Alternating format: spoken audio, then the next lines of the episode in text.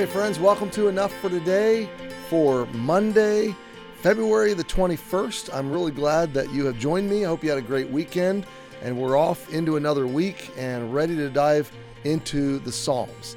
And today is Psalm thirty-six, and we're picking it up in the middle of verse eight. We left off uh, with um, somebody that puts their trust in the shadow of God's wings is going to be abundantly satisfied with the fatness, the provision, the abundance, the um, lavish, opulent um, plenty of his presence. I mean, it, okay, let me paraphrase. If I said, you pick the wealthiest person you can imagine, Warren Buffett, Jeff Bezos, Uh, Bill Gates, uh, you know, I don't know. Um, so if you if you were to be adopted into the wealth and opulence of that person, that that prosperity, and they were abundantly generous, gracious, lavish, with, and you know, free giving with their with their wealth and their material security, and we would say, okay, if you got adopted by that person, if you could put your trust in their estate, then you would be abundantly provided for. Like you would have everything you could ever want and more, and you could never exhaust it. And you would be you would be satisfied from the fatness or from the provision of their house. Okay?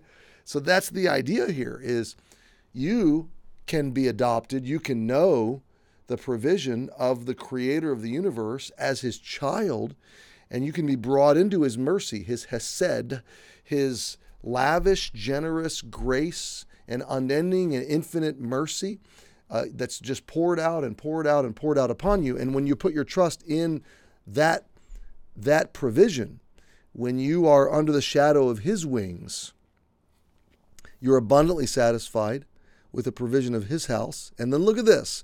And thou shalt make them drink of the river of thy pleasures.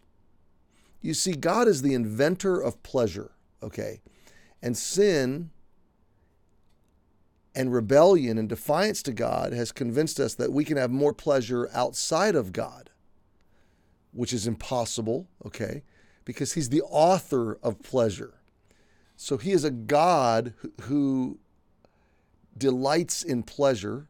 He created pleasure. He created us to experience pleasure as a gift. Satan perverts that and turns sin into a temporary pleasure that's ultimately destructive. That's verses one through four, the destruction, the self-destruction of sin. But God comes back to, wait, I am the author. I'm the source of true pleasure, real pleasure, lasting, eternal, infinite pleasure. And if you really want to know what pleasure is, then put your trust in me, go with me, let me abundantly satisfy you, because with me, you're going to drink of a river of pleasure, a river of delight. He continues with this water uh, metaphor when he starts verse nine, for, so out of verse eight, for with thee, with you, God, is a fountain of life, not a the, the only, the exclusive fountain of life. Now there's a colon, and I want to pause here because there's this kind of this connected thought between God's going to make those who trust in him drink of the rivers of, of his pleasure, and with him is the fountain of life. True life, infinite life, eternal life, unending life, abundant life, joyful life, full life, flourishing life. Should I go on? But here's what I want you to see, okay? Are you seeing Jesus yet in this psalm? You know, remember in Luke twenty-four, when Jesus taught the Psalms, he showed them all the things concerning himself, okay?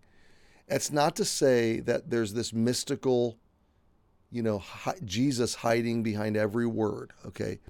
It's to say the themes and the pictures and the promises and the covenants and the offices and the references of redemption in the Old Testament that are strung through the Old Testament narrative find, they're all like arrows and clues that are pointing to the greater fulfillment that God had in store, okay? And in the Old Testament, Jesus is pictured, like in the office of prophet or priest or king, he's pictured. He's promised many times, directly promised, that a new king, a coming king, would rule a perfect forever kingdom. He is represented in a storied fashion, like redemptive stories that will culminate in the redemptive story of God through Jesus redeeming me and you and all of creation.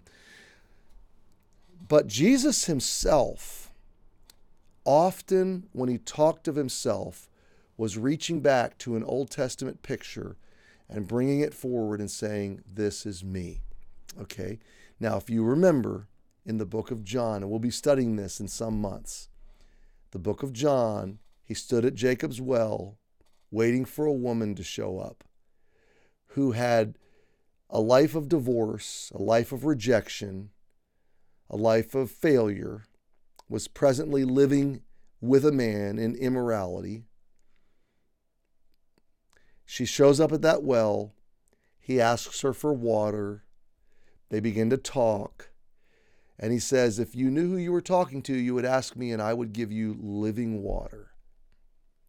Because everyone that asks me and everyone that believes in me, I put in him a wellspring of water springing up and and flowing forever and ever, and you can have water that you'll never thirst again. Do you see the connection? Any Israelite, any Hebrew, anybody familiar with Psalm thirty-six in the first century, and likely that woman would have been,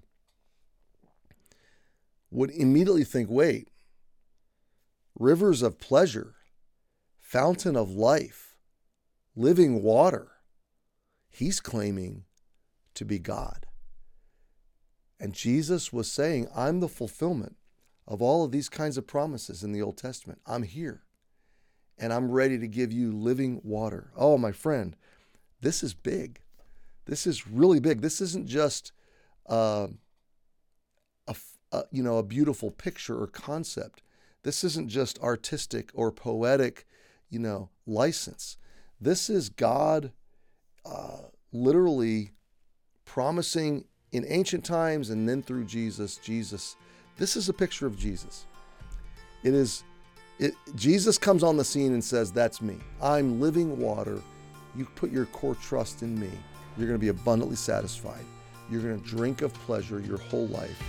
You're going to have a fountain of life that will flow and flow and flow. Well, happy Monday. What a great way to start the week. And that's enough for today. We'll see you tomorrow.